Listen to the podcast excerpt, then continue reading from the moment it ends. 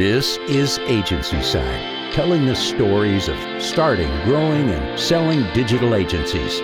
Sponsored by Natriller.com, the CRM system for SEOs and digital marketers. Now, here's your host, Rob Kerry. I'm joined today by Tim Grice, the CEO of Connective 3, a digital marketing agency based in Leeds. Welcome to Agency Side, Tim. Hey, Rob. Good to be here.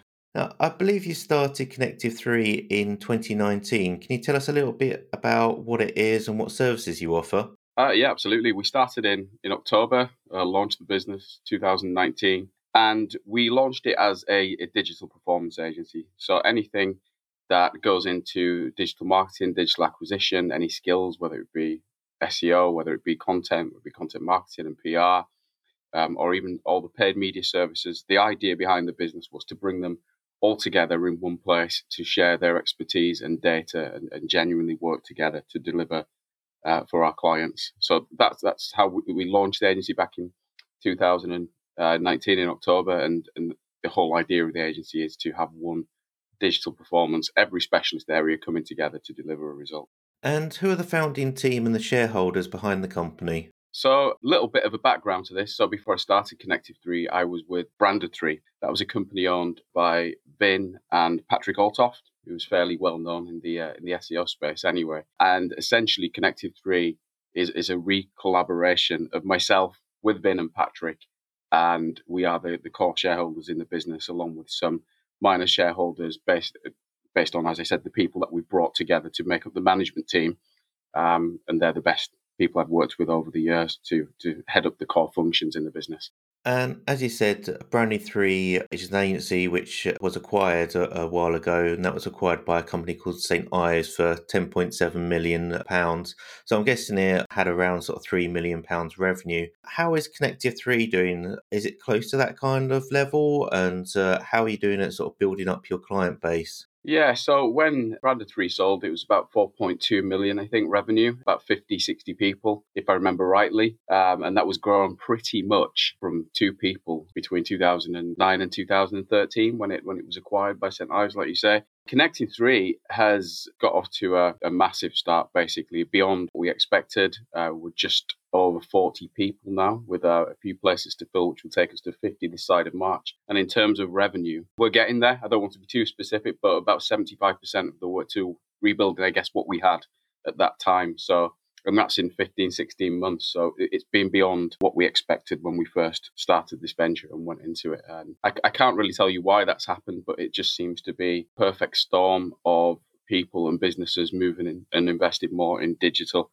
Uh, so we've we've just seen an influx of of inbounds and referrals, obviously based on the, the legacy business that we had in Branded Three, and people really wanting to start to double down on their digital investment. And I know the pandemic's been terrible for many, many people, but for us, it's certainly, I think, helped to helped our growth over the last 12 months.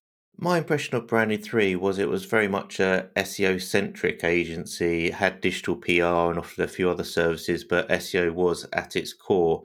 Whereas Connective 3 looks more like sort of an, an all rounder, a full service agency. Were there any lessons that you learned from Branded 3 where you've actually changed Connective 3 to adapt to that and to offer different services? Oh, God, yeah, tons. And lessons I've learned personally in, in running the businesses as well. Yeah, Branded 3, it was, it was an SEO and content marketing agency the biggest functions in the business were the, the SEO strategy and what you would now call digital PR. Obviously, back in the day, link building and and usually working with bloggers to pick up loads of links. But yeah, Branded Three was it, it hung its hat on that proposition and, and that kind of, and we took that to market it was great because you were you were uber focused and therefore everyone knew what you were about and what you were there to deliver as as a business so it, it was very good for getting very specific leads into the business and being very clear about what you're going to deliver for them.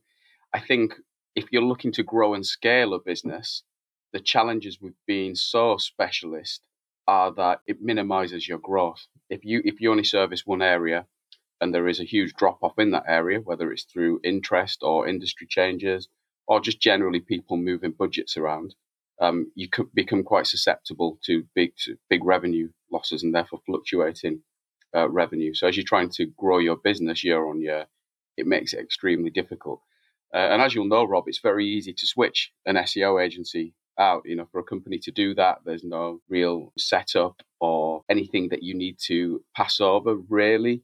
Uh, you can move SEO agencies fairly simply and smoothly. Whereas if you are working with a business across multiple digital channels and you're handling data and um, media spend and strategy, as well as the organic side of the business, it becomes a much stickier proposition when working with clients. And it also gives you the scope to deliver so much more for that client as well and, and get the areas working better together. But that's the key lesson in terms of business model. Having said that, if your aim is not to grow and scale it beyond a certain level, then specialist, you know, it, it's hard to beat really because it's so specific and so so clear in terms of your proposition and what you bring into the market. Moving from a SEO agency into more of a full service agency, have you experienced challenges with competing against a whole new beast in terms of companies like Mediacom and Ogilvy and Havas Group?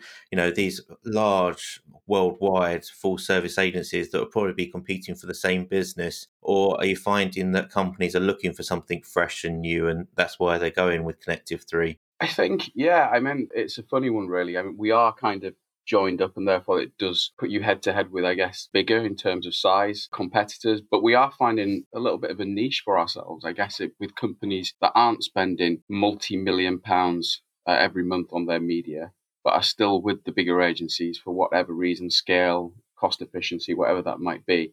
But not really getting the strategy and service that they should be getting. So actually, it, it's almost playing to our advantage the fact that we have a, a smaller, more agile team but with big agency experience and brains so they can deliver that strategy, understand how the different platforms work, understand how to use all the data to, to optimize and create efficiencies. So we are finding almost a little niche in that market where the bigger agencies can't actually compete with us because they just cannot be uh, as agile, they can't be as quick to make changes and strategy updates, um, and they they just can't do it for the same price either. So when it comes to that direct competition, we've had a few clients come from the big network agencies, and we've just been able to literally 100% increase in performance because it's just not been had the right attention at the bigger agencies because their budgets weren't at the right right level. So yeah, so I, I think there is a niche there for still big spending, well-known brands to get better out of a smaller, more focused performance agency. So, would you say that Connective 3's target client base is in between FTSE 100 and SME, like the companies that kind of fall through the middle there, where they're not big enough to really justify going with one of these huge organizations, but also they're large enough to have probably a, a five figure budget to spend each month on their digital marketing? Yeah, I think so. Yeah, I mean, of course, we'd love to work with any client across any area that wants to, and any size that want to deliver seriously rapid results in terms of performance. But yeah, I do, think we can service that area, particularly on the paid media side, a lot better than the bigger agencies. Uh, to be honest, we find we work with all kinds of shapes and sizes of businesses. It could be um, we could be working direct with the owner of, of a business. We could be working with a small marketing team. It could be a a well-known big brand, FTSE 100, currently on our client list, or it could, it could be a, a, much smaller business but with big digital ambitions. And as long as we feel like the clients that we work with are bought into delivering the results and are, are investing at a serious level to do that, then we will look at what options you know we, we can have with them to service that account. I think it becomes challenging when you speak with businesses and clients that don't have a realistic budget for their ambitions, and then we would struggle to work with, with, with those businesses. Really, we're not in the market to just take whatever fees we can and deliver what we can based on that fees. We, we genuinely want to deliver some growth for clients. That's how we retain and, and grow them. And when you're winning clients, is it where you're pitching for, say, SEO and then you try to acquire each one of the other services that they're uh, outsourcing to agencies? Or are you going into for pitches and saying, we're going to handle all of your digital marketing spend for you? It depends what the, the clients come to us for, really, in the brief. If you'd have asked me this six months ago, Rob, I'd have said, that typically speaking, the area that people come to us for is uh, digital PR and content marketing. Uh, we're fairly well known for it. We have a legacy in it.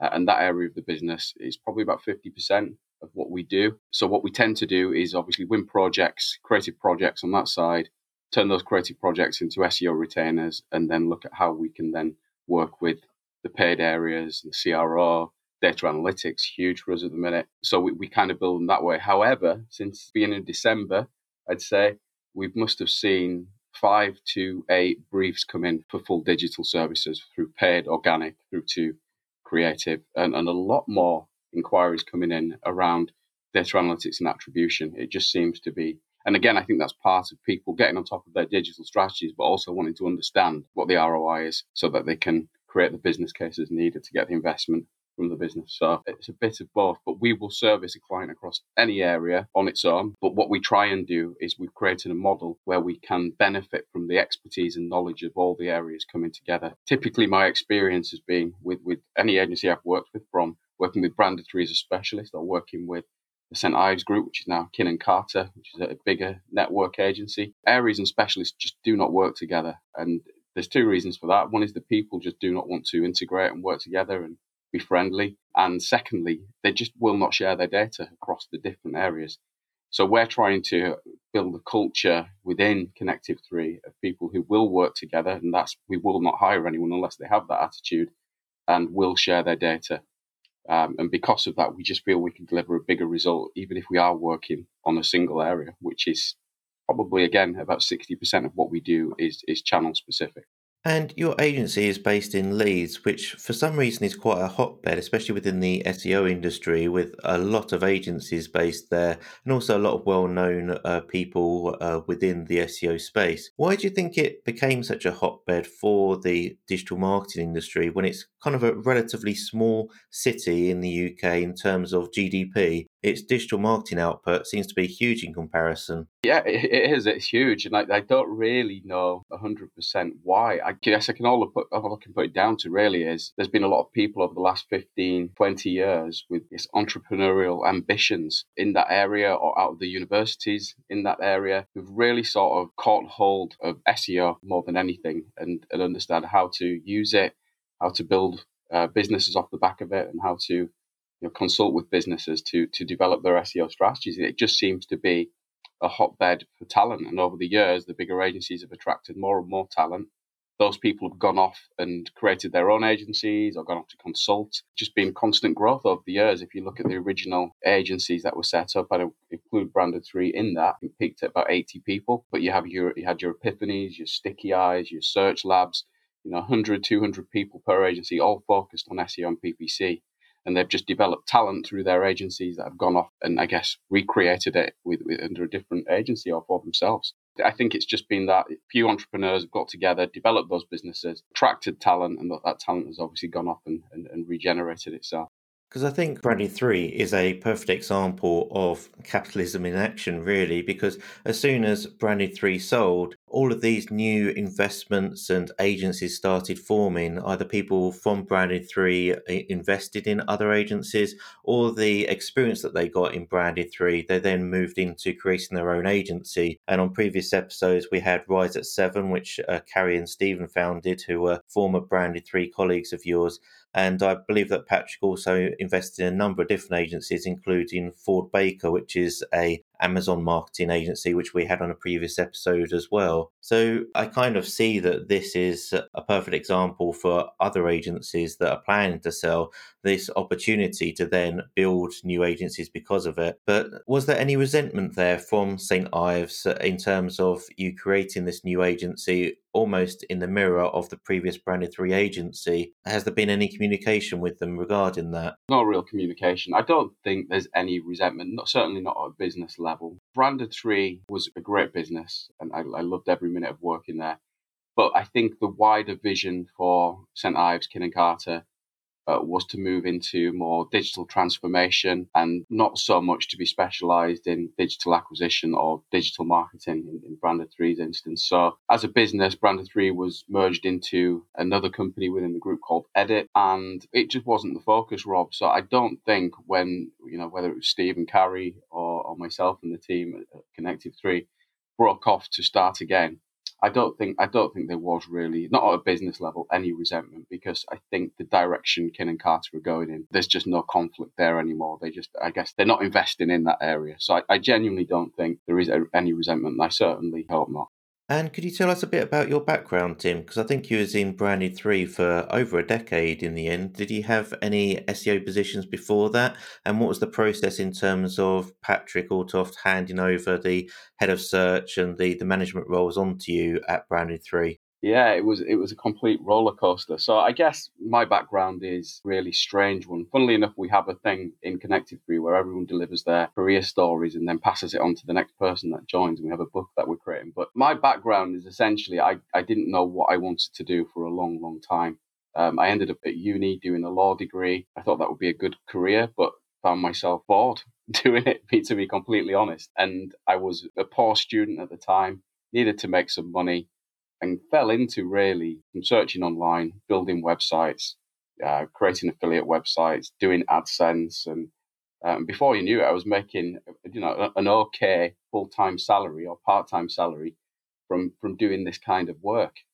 And it was just so it, it was just absolute chance that um, I got speaking to someone through the university that owned a business that had no idea about SEO or PPC, and I started working as a consultant. And I built a small consultancy business from there, helping out with SEO and PPC. Um, nothing like what goes on now. It was a different time. It was back in 2006, 2007, so things were very different. That's how I got into the SEO space, taught myself how to code, although I couldn't do that now. I've definitely forgotten that over the years. But it just so happened that through social channels, through SEO, I came across Patrick because of Blogstorm, which was his blog at the time, which he ran alongside Branded 3. And I knew I needed experience. If I wanted to be serious about this area, I needed real experience with bigger businesses and understanding how they were investing and using SEO. Um, and I had a chat with Patrick. The rest is history, really. I, I, started with Patrick there. There was pretty much three of us at the time uh, doing SEO. And the next three years saw us win 50 to 60 clients hire 50, 60 people. And as the business grew, Vin and Patrick's ambition was always to exit and sell. And in 2013, that time came. And from that point on, I worked with Vin and Patrick to essentially take charge of the business and lead it forward in terms of the, the direction we wanted it to move in. And that took about 18 months to two years, maybe a little bit more. And then I was announced as CEO. But it was a quite a long process of handing over bits and bats about the business. The Patrick side of it was very much new business and strategy and talking SEO and dealing with clients. And I've been doing that for years and years. The bit I found harder, I would say, taking over the business was Vin side and actually operating a business, running the finances, reporting back to a PLC was so time consuming yeah, very different to the role that I played before. So there, there, was a lot to learn, but it was so much fun, Rob. You know, hiring so many people and working with so many experts and developing them over the years, including Stephen Carey. It was just an amazing experience that I'm hoping to recreate with Connective 3. And what was the process for starting Connective 3? Did you find the clients before you announced the name of the agency or announced that you were launching this new venture? Or did you launch it first and then waited for those clients to then come to you? So yeah, it was because of my board level position I held at Kin Carta. I had a 12 month notice period, which I negotiated down to nine months. So I had a long time off. I guess I couldn't do anything openly, but work on things in the background, including the the name of the agency and I guess what the proposition would be. But we agreed an investment amount with VP Ventures, which is Vin and Patrick's investment company now. So to get us started, we had to think about the type of people we'd want to bring this vision together in terms of the connected approach so we had a, we had a look through, I guess, who we'd worked with over the years, and and if uh, we could bring them on board because a lot of them held very senior positions. Some of them obviously I'd worked with with Branded Three and Edit, so it would be coaxing them away from a, a high paid senior senior role to, to start again, essentially. But also from a legal point of view, would it be possible as well? So there's a lot of work to do around that. But obviously, we've got a lot of contacts and a lot of people we've spoken to over the years. And as we got closer and closer to the launch date, there were already businesses asking questions. We'd work with them, some that we'd never worked with for, for years, um, and some that we'd never worked with before at all. So when we actually started Connective 3 in October 2019, we were lucky enough to have a handful of clients that started with us and are still with us to this day um, and doing really well. So really great for that. But it gave us a bit of a platform to have the business at least ticking over in them first few months. So yeah, but we went all out offensive on marketing and sales. So it wasn't long before we were we were pitching and, and, and, winning work. Within the first 60 days, I think we picked up another few clients on top of that. So yeah, it was uh, fun. You mentioned investment just there. I was wondering if you thought that that investment was required, or was it just that you wanted Patrick involved in the new agency? Because if you already had those clients lined up, would they have been able to actually finance the start of the agency, or do you think the investment gave you kind of a, a safety net for you? Yeah, like it's like you said, there was two sides to it. Absolutely wanted Vin and Patrick involved. Uh, they've got the experience of doing it before. They have contacts and profile. So yeah, it accelerated our growth as well. But yeah, like you say, you have a safety net, a pot of cash that even though you can just about cover your month to month bills, there was investments, uh, ironically now, in a big office in the middle of Leeds, which we signed up to with the view that we would scale up. So it's 4,000 square foot office, uh, investment in doing that office up. There was uh, some senior people we brought in from day one as well uh, which would have been uh, a struggle to cover out of the, the month-to-month revenue we were making. So we use the investment to bring them in and grow their areas. So yeah,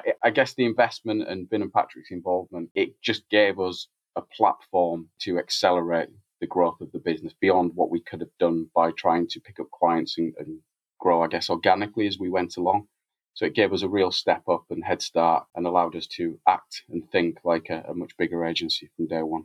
I'm guessing that you have a several year contract for your office in Leeds, the 4,000 square foot office. What are your plans with that office going forward after COVID 19? Are there plans to make Connective 3 a remote first agency, or do you think that it's essential for everyone to be working in the same office as soon as possible? Uh, we signed up for 10 years with a five year break. It seemed pretty standard at the time. And I think, Rob, I'd still done it, even knowing what has now happened. Maybe slight, slight differences on the contract, but I'm a big believer in, in collaboration and teams working together. Uh, if you remember what I said, 50% of the business is, is creative, so that spans digital PR, social media, content marketing, and even design and creative for the paid side. So it's just essential that those teams talk to each other, collaborate, and push ideas around. But I think that's uh, even across the business, that's really important too. So I don't think we'll ever go to 100% remote. I also think with agencies, and I was thinking about this just the other day, you know, why do some agencies grow and some agencies don't or struggle to? And agencies are people businesses, and culture is huge when it comes comes to the people side of the business and generating the right culture and the right way of thinking and dealing with each other and with clients. And I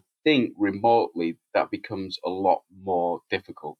I mean, we've had a really good go at doing it and we we have plans to do more, but I just think it is so much more difficult. So I think for us, we're a big believer in the office and the culture that you can generate there. However, we do recognize the benefits of a more flexible approach. Not that we weren't flexible before, to be honest, but we will probably run a, you know a three-two model in terms of being in and out of the office in favor of being in the office eventually. And reasons for that are the benefits of being able to take days, work from home, the flexibilities in your life, people with children that might need to run around and do certain things. But um, also, it gives us uh, an opportunity to scale with without with less cost. I guess we're looking at it from a pure financial point of view because we don't need as big a space. We, we've already technically outgrown the office that we invested in. If we had to have everybody in five days a week, because you can have about forty-two people, I think, in the office, forty-two desks as it stands. So it allows us to scale and it allows people flexibility. And we'll keep it in constant review. And who knows what's going to happen with the pandemic and how that's going to change things. So we have everything in place to work remote, but we, we believe in the office.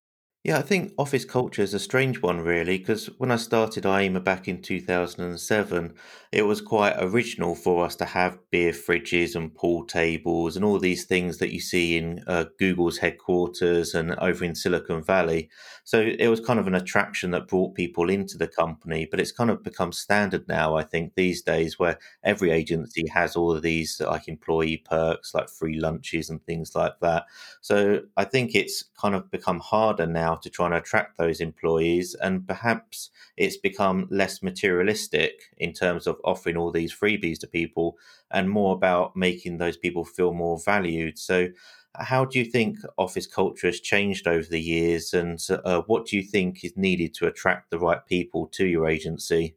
Uh, for us, when we were branded three, I guess you could say we didn't go down the typical agency route. It was a long time before we ever had anything like a beer fridge or a ping pong table or any of them usual sort of perks, even things like the vouchers and perk box and things like that. We just didn't have any of it at branded three. And everyone that worked there was there almost like a group of friends off their own back, just trying to deliver the best possible SEO for our clients. And um, and that's the kind of culture we had. So it, it was very different back then. How has it changed? I, I, think it's dependent on what kind of culture you want as an agency because different people want different things. You have people that are very much financially motivated. You have people that come in that genuinely they've maybe just come out of uni and want a new group of friends and, and have a place they can come and socialize. Uh, you have people that want to get their head down and just deliver the best possible work and be involved in the most technical problems you can possibly get them in. So you, you have a mix of, of people, really. So I, I don't know. It, I, I, would say the kind of culture you want to cultivate is purely dependent on the kind of business you want you want to have. But I certainly don't believe that fancy pool tables, ping pong,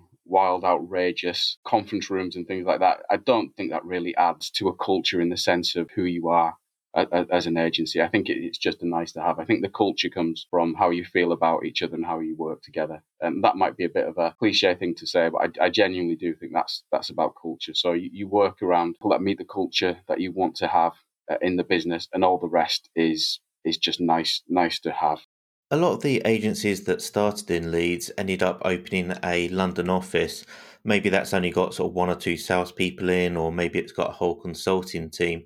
But do you think that it's essential for an agency such as yours that's based in Leeds to have a London based office, an office in the south of England? Do you believe there is kind of a north south divide where the companies based in London wouldn't necessarily go for a company based in Leeds? I think that does happen every now and again, not always, but we certainly have quite conversations where it's almost essential to have a London office. When we were branded three, we had 60% of our revenue from London directly, and that's before we opened up the London office that we had. And that London office gave us flexibility to quickly see clients and develop the business more. So I think back then it was not necessarily essential, but it, it, I think it helped us grow Branded Three within within London, having that presence and team of people that could go out and see clients and deliver the work. Is it going to be essential moving forward? Uh, I guess it depends how we come out of this pandemic. I do think if we do come out of it and the vaccines work and you know we, we get back to some kind of normality, I do think there will be still some businesses with an expectation that you have a London presence. So I, I, think we, we will still very much keep London on the radar, and it is somewhere we would like to have a presence, even if it is remote or a WeWork situation.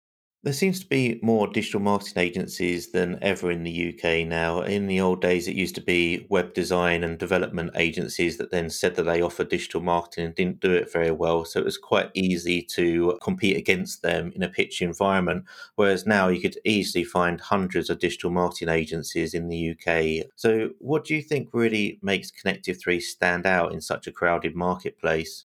Quite a few things really. I, I guess the quality and, and, the legacy of what we had at Branded Three. So the people that work in and lead in these areas have been there, done it, delivered it, and have masses of experience doing that.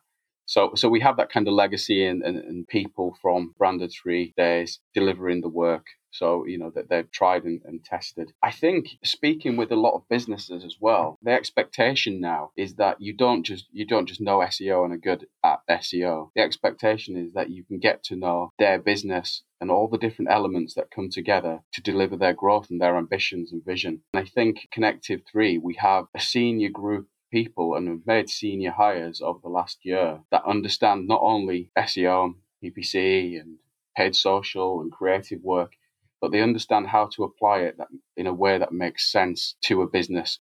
And then also we have our proposition, which which means we look at our clients' digital marketing strategy and we have no bias towards a particular area. If, if paid isn't right, it's not right. If SEO isn't right and they need to invest in the paid media area, we, we have the the kind of data and people to be able to advise on that too. So we're, we're completely agnostic when it comes to advising on what the right strategy would be. You mentioned being embedded and integrated into your clients. And when Ayima first started, we used to actually sit in the office a few days a week. So I would sit in the office of the Motley Fool, which was a, a financial comparison website and my other co-founder Mike would sit in the PokerStars office for a few days a week. And we thought that was kind of novel and uh, sort of different as an approach to uh, go with an agency. But later down the line, I worked with Clarks, the shoe brand, and uh, they were doing a full website relaunch with Accenture, which is a huge company and they were building out the website and they had their employees sitting at desks in the office for the full six month period of the build out. So I kind of realized that it's not something novel or new. It's just something that some of these larger agencies have as standard practice that if the client is big enough,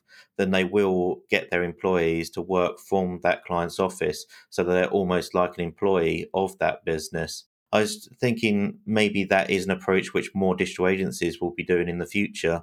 Yeah, absolutely. And it's, it's something we did before. Obviously, we, we were locked down.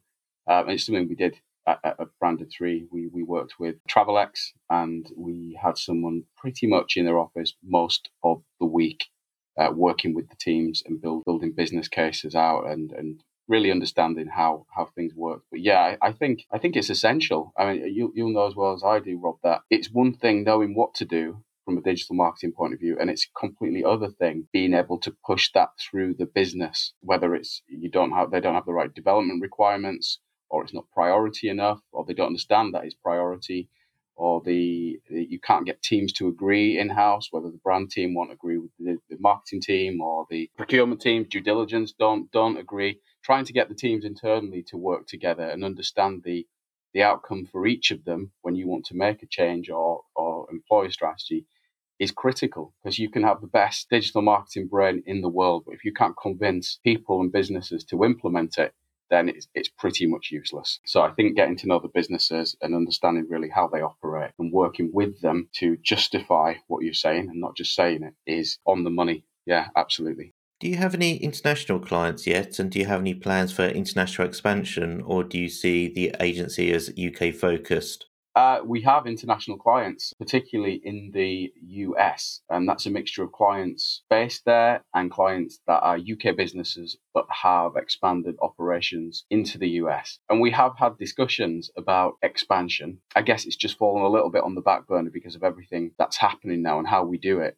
Uh, I've looked at it once before at Branded 3 when we had some US clients and to Chicago and New York in terms of officers and building out teams there. I would personally like to do it with Connective 3 at some point. We have enough clients out there to, to justify it, there or thereabouts. It would just be logistically how we make that happen. But there are lots of things to think about. Uh, a lot of the content marketing, digital PR work we do out in the US at the minute, we're delivering great, you know, brilliant placements, lots and lots of links, fantastic results, all from the UK team. Uh, and they're developing relationships with the journalists out there, and it seems to be working really well. So I guess the key thing will be how the pandemic moves in terms of client management and relationships. And I think the need will be then to look at potentially having someone out there who can manage that and go and actually sit face to face with the client as and when that happens. But at the minute, I could see us launching, all being well with the pandemic, something in the next 12 to 18 months.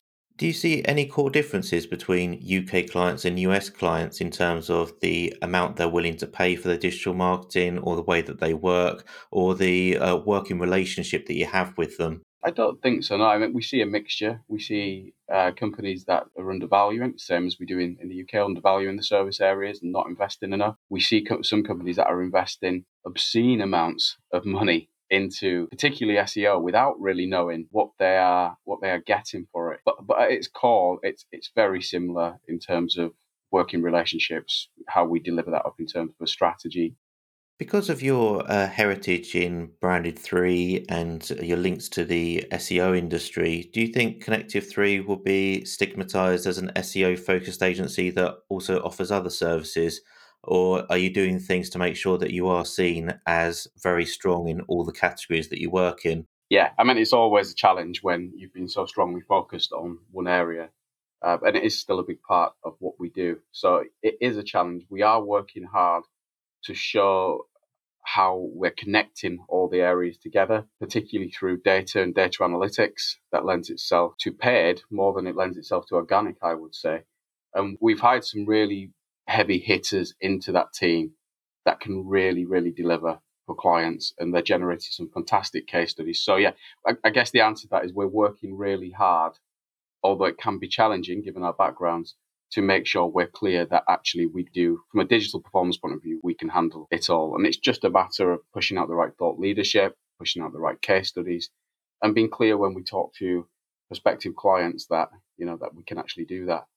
But I think, like any business, you always have your stronger area or you have an area in the market that's growing faster than any other. And you use that to get in the door. And then you can start talking to your clients about the other areas and the benefit in the way your agency works to deliver on them. And what are your hopes, dreams, and future plans for Connective 3 over the next three to five years? I love working with people. I love bringing people on, watching them grow, watching them develop, uh, watching them progress within their roles. So I, I, would want to, I make no apologies about wanting to grow a bigger agency. Over the next three to five years, I would like to see us at least treble in terms of our uh, headcount and revenue in the UK and start to look at opportunities and develop on opportunities, particularly in the US, potentially Australia, where we have clients as well, uh, and grow out that international side of Connective 3. Um, I'd also look, eventually like to look at complementary uh, small acquisitions that can help us grow and help us deliver in, in certain specialist areas of the business. Uh, what they are yet, I don't know. I've not started looking yet, but I think I would like to grow through acquisition as well as uh, as organic growth too. But yeah, international and acquisition definitely things I would personally like to consider in the next three to five years. If you could give a new agency founder one piece of advice, what would it be?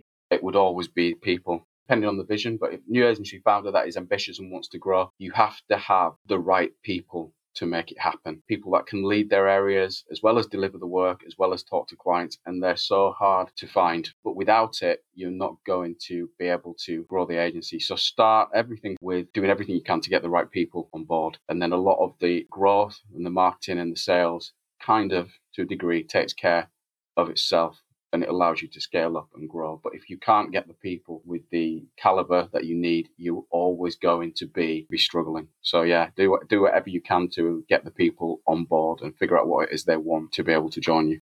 Tim, thank you so much for joining me today on Agency Side. No problem. Thank you. Thank you for listening to Agency Side, sponsored by Natriller.com. Visit agencyside.fm to subscribe, read the show notes, and listen to previous recordings. Tune in again soon for our next episode.